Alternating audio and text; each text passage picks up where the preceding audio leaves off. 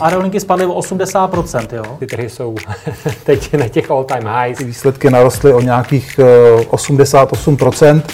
Co vlastně se teďka stalo v rámci uh, SpaceXu, je prostě něco neuvěřitelného. Plyn, uh, emisní povolenky, jakoby v tuhle tu chvíli ten systém je nefunkční. Peníze nikdy nespí, ani ty vaše. Dobrý den, vážení posluchači. Vítáme vás u dalšího podcastu investičního webu. V něm nabídneme to nejlepší z našich videí a také původní komentáře a analýzy domácích i zahraničních tržních expertů. Ekonomika, tradiční trhy a alternativy na jednom místě. Dobrý poslech přeje Petr Novotný. Investiční doporučení, já to vidím jako takové věčné balancování mezi hm, skutečnou vědou a mezi horoskopy. Kdybychom to, a my to dneska určitě rozebereme krok po kroku, investiční doporučení v zásadě, když vidím naše články na investičním webu, tak je to doporučení, jestli koupit, prodat nebo držet a pak se hodně skloňuje eh, cílová cena. Co to je za tyhle ty pojmy? Nebo jak tam oni vstupují, jak jsou důležité? Tohle to jsou vlastně uh, závěry, které plynou z fundamentálních analýz, které, které dělají většinou naše velké bankovní domy na uh, české i zahraniční akcie. A tyhle ty analýzy se snaží najít nějakou vnitřní hodnotu těch firm a na základě tohohle z toho těch modelů, které vlastně generují tu vnitřní hodnotu, tak uh, snažit se, tak oni se snaží jako najít tu cílovou cenu, uh, tak se to jmenuje ten koncept a je to jako predikovaná cena třeba v jednoletém horizontu od současnosti. A potom se ty analytici podívají na to, jak moc se tahle ta eh, cena liší od té současné a pak mají nějaký threshold, nějaký práh. Eh, třeba když je to více jak 20% eh, nárůst, tak třeba doporučují koupit.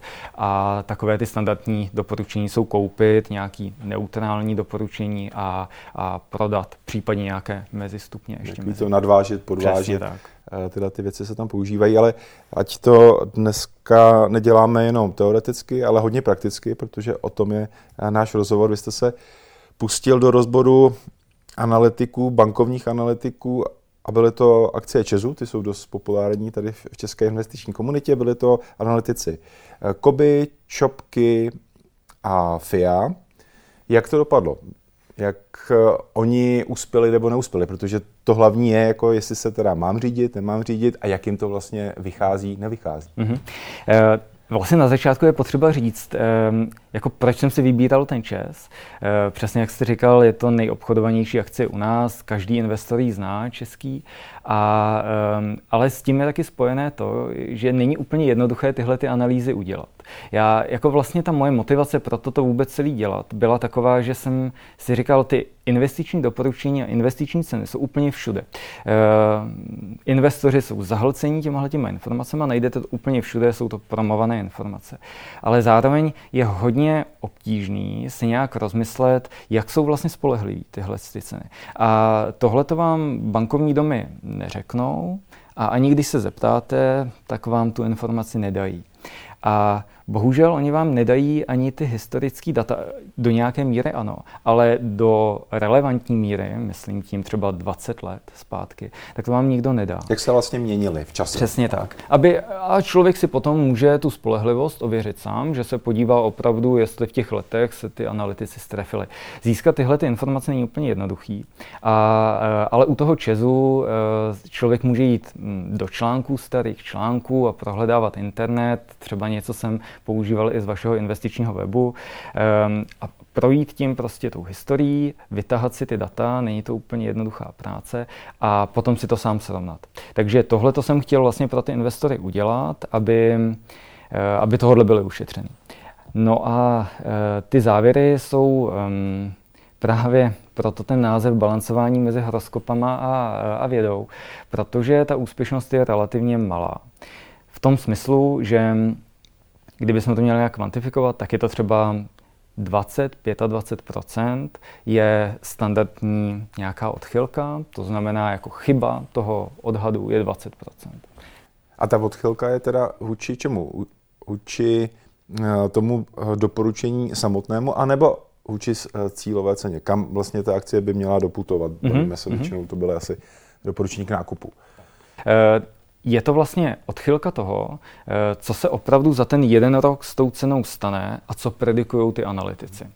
Analytici řekli třeba, bude to, čes bude na tisíc, no a realita byla 800, takže prostě tam je pak ten rozdíl uh, relativně velký, ale je tam ten rozdíl třeba těch 20%. Byl rozdíl ještě mezi úspěšností teda těchto tří analytiků, já, nevím, já si dokážu představit, že v zásadě je vyčleněn jeden analytik, který pokrývá v té společnosti energetiku nebo ČES a moc se nemění eh, v těch, těch bankách. Takže předpokládám, jeden člověk, jedna banka a ten jeho výsledek, nebo jeho známka?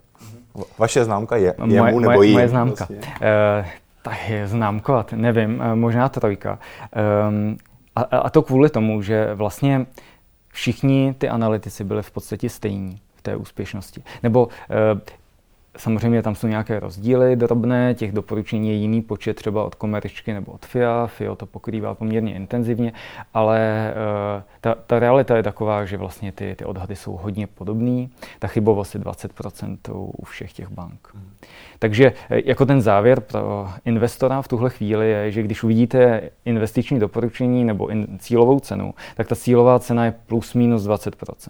V podstatě jako statisticky plus minus 20%, takže um, samozřejmě člověk si teď řekne, no jo, ale teď přece Oni sami říkají, že když ta cena bude o 20% výš než ta současnost, tak uh, dávají doporučení koupit. A když bude méně jak 20% jako v poklesu, tak to bude uh, doporučení prodat. Ale pokud ta chyba je plus minus 20%, tak vlastně žádný z těch doporučení nedává žádný smysl statisticky.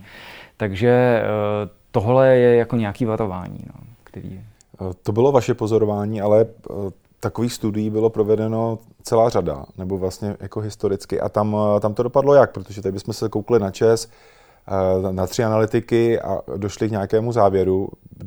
Když se třeba budeme třeba nějaký větší vzorek nebo i pozorování zahraničí, dopadl, dopadne to nebo dopadlo to podobně? Mm-hmm. Tohle to je jako velmi dobrý point, protože já opravdu jsem byl schopný v rámci toho mýho volného času naschromážit nějaký omezený množství těch dat. A uh, bude tam ta moje analýza, jako chtěl jsem si ověřit, že vůbec nějak jako mm, srovnatelná s nějakýma dalšíma analýzama. Tak uh, podíval jsem se na český prostředí, um, třeba uh, můžete si najít uh, několik diplomových prací a dizertačních prací se věnovalo téhle problematice eh, tady v Čechách eh, a výsledky jsou v podstatě hodně podobné. Eh, například dvě diplomové práce ukazují, že té cílové ceny se podaří těm akcím, a tady šlo o všechny české akcie, se podaří jako dostat té cílové ceně třeba v 50% těch investičních doporučení. Takže je to vlastně 50 na 50, jestli vůbec jako se tam ta akcie doplouží. A e, další e, třeba světový, e, světový e, velký vědecký články, tak e, ty se jako shodují na tom, že opět třeba, jestli se té akci podaří dostat k té cílové ceně, třeba 60%, 50%, eh, ta chybovost je na úrovni těch 20%, eh, některé bankovní domy mají třeba i 40%, jo. takže eh, i jako chyba, jako sekera o, 50% není žádná velká, velká výjimka. Vy jste říkal, že vlastně jako neexistuje jako vyhodnocení, ale ve světě třeba Bloomberg, protože to je samozřejmě větší trh, tak k tomuhle tomu vyhodnocení dochází. Oni vlastně jedou i sektorové analytiky a snaží se dělat takové pomyslné žebříčky, jak jim to vlastně vychází. A je pravda, že aby tam jeden analytik jako byl na vrcholu delší dobu, to se neděje. Já jenom někoho sleduju, má třeba vyšší úspěšnost. Mhm. Vyšší úspěšnost. Nikdo není jako prostě, nikdo nemá tu křišťálovou kouli, ani oni ne. Takže tam, dejme tomu, možná ještě je, e, nějaké srovnání bude, ale tady v Česku ten závěr mohu, mohu potvrdit. A e, já bych tomu ještě teda dodal jednu věc e, důležitou, že vlastně ono to není úplně překvapivý, že se tohle děje. Třeba to, co, to, co mě šokovalo úplně na začátku. Já jsem si nakreslil tu hm, vývoj hodnoty akcie Česu a nakreslil jsem si tam ty jako puntíky doporučení těch analytiků. A říkal jsem si, teď to je krásná schoda. To jsou opravdu jako machři ty lidi. Ale pak jsem si uvědomil, že to nebyly uh, ty doporučení za ten rok, ale že to byly ceny v době, kdy to investiční doporučení bylo vydané. A takže když jsem to potom posunul o ten jeden rok, tak samozřejmě tam už to nesedělo vůbec. Takže eh, jako ty investiční doporučení a ty cílové ceny eh, líp predikují současnost než budoucnost. Jako tenhle ten paradoxní výrok můžeme udělat. A Ono to ale není překvapivý, protože eh, vy vlastně chcete na úrovni jednoho roku, což je strašně krátká doba, eh, tvrdit, že nějaká vnitřní hodnota té akcie, kterou vy odhadnete, eh, bude následovaná tím trhem. A vy vlastně jako predikujete ten trh, ty náhodný jako tu náhodnou procházku toho trhu na úrovni jednoho roku. Ve skutečnosti ty vnitřní hodnoty se propisují do ceny té akcie až v dlouhodobém horizontu. Že? Pokud nějaký firmě se daří, má dobrý fundament, jak třeba po 20 letech, jako můžeme říct, že, že, ta, že to nějak sleduje tu vnitřní hodnotu, ale po jednom roce, roku to jako nemůžeme říct. A takže ty analytici mají vlastně hrozně těžkou práci v tomhle. Tom, jo. A já, já si myslím, jako, že ta vnitřní hodnota, kterou oni jsou schopní um, jako odhadovat, tak to je jako záslužná práce, protože um, a to je způsob, jakým bychom měli ty reporty číst, že si vlastně přečteme, jak se fundamentálně té akci té firmě daří a ty samotné cílové ceny jsou už to už je taková omáčka, která opravdu podle mě už moc smysl nedává. A bohužel investoři, hlavně třeba mladší investoři, co nemají takové zkušenosti s tím, tak nevědí, jakým způsobem to číst a myslí si, že ta cílová cena je vlastně to, to gro té analýzy, ale ve skutečnosti to je hodně jako nepodstatná věc, která má takovouhle chybovost. Proč to dělají ty bankovní domy nebo investiční domy, nebo to jsou i nějaké i makléřské společnosti? To je jedna otázka. A druhá otázka, pro koho ty analýzy jsou nakonec? Hmm. To je dobrá otázka. Proč to ty bankovní domy dělají? Moje hlavní otázka je, proč bankovní domy k té cílové ceně nedávají tu chybu. Eh, proč tam nenapíšou čes, odhad tisíc plus minus dvě stovky a člověk hnedka vidí, že to vlastně moc smysl nedává. No to by se popřeli trošku. No, začátku, ale ta jako, fundamentální analýza bylo by to uvnitř, víc, bylo by to víc fair, ale jako ta fun, ukázalo by to víc, že lidi se mají zaměřit na to vlastně, co si ten analytik vnitřně jako myslí o té o firmě, co jsou ty trendy a tak, spíš než na tyhle ty čísla. Eh, důvod, proč to dělají ty, ty banky eh, obecně, mm, já si myslím, že ta fundamentální analýza je dobrý servis pro už jako profesionálnější investory.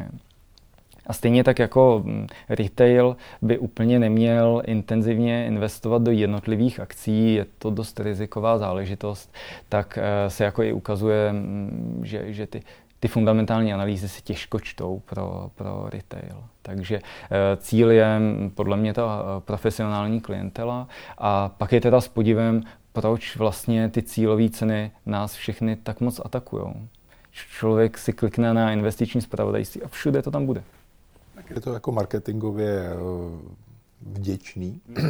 Novináři s tím eh, pracují. My víme i na investičním webu, že investiční doporučení se čtou, že prostě investoři jako potřebují prostě jako říct, jako to je na nákup, to je na prodej, i když samozřejmě eh, jako to hlavní je ten domácí úkol, který si mají udělat a nejde to jenom takhle prostě se na to koukat a vlastně ten váš závěr je, Eh, je takový, že prostě jenom se kouknout buy a cena tisíc a na základě toho udělat investiční rozhodnutí je špatně. Ale zase ignorovat to nemůžeme. To je jako další věc. A ještě víme, že eh, jako tady český trh je malý, ale prostě venku jsou investiční domy, které prostě, když vydají investiční doporučení, tak to má vždycky dopad nějaký. Minimálně krátkodobý, pak se můžeme koukat, přesně jak jste říkal, jo, eh, rok prostě neodhadnou ani v Goldman Sachs. Ale 20 let třeba ano, jestli jdou přesně, přesně do těch tak, čísel. No, přesně tak. Ale jako zmiňujete i do, dobrou věc, eh, který jsem si všimnul a ty světové analýzy to taky potvrzují, eh, že vlastně ty investiční doporučení mají tendenci, a ty cílové ceny mají tendenci spíš být jako optimistický. Um, Třeba tady na, zrovna na tom příkladu toho našeho Česu, eh, tam průměrný investiční doporučení a ta cílová cena byla tak jako predikovala něco jako 10 až 15% výnos za příští rok. průměrná. Ale ta realita byla třeba 2-3%. To skutečně, co se stalo. Takže jako máte pravdu, že určitý dobrý dopad na, na ten retail by to mohlo mít v tom, že to vlastně lidi trochu motivuje investovat. Že jim to jako ukazuje ten pozitivnější obrázek toho trhu a e, vlastně nakonec u toho investování jde o to rozhodnout se, odhodlat se a pak prostě vydržet. Takže v tomhle směru to vlastně nějakou jako pozitivní roli má i na ten retail. Na finančních trzích je každý moment příležitostí. Vždy musíte vědět, co se děje, analyzovat situaci, zvolit strategii a obchodovat, ať jste kdekoliv, ve vašem stylu. S neomezeným přístupem na hlavní data a ke klíčovým nástrojům. Vše, co děláme, je vytvořeno tak, abyste byli lepší.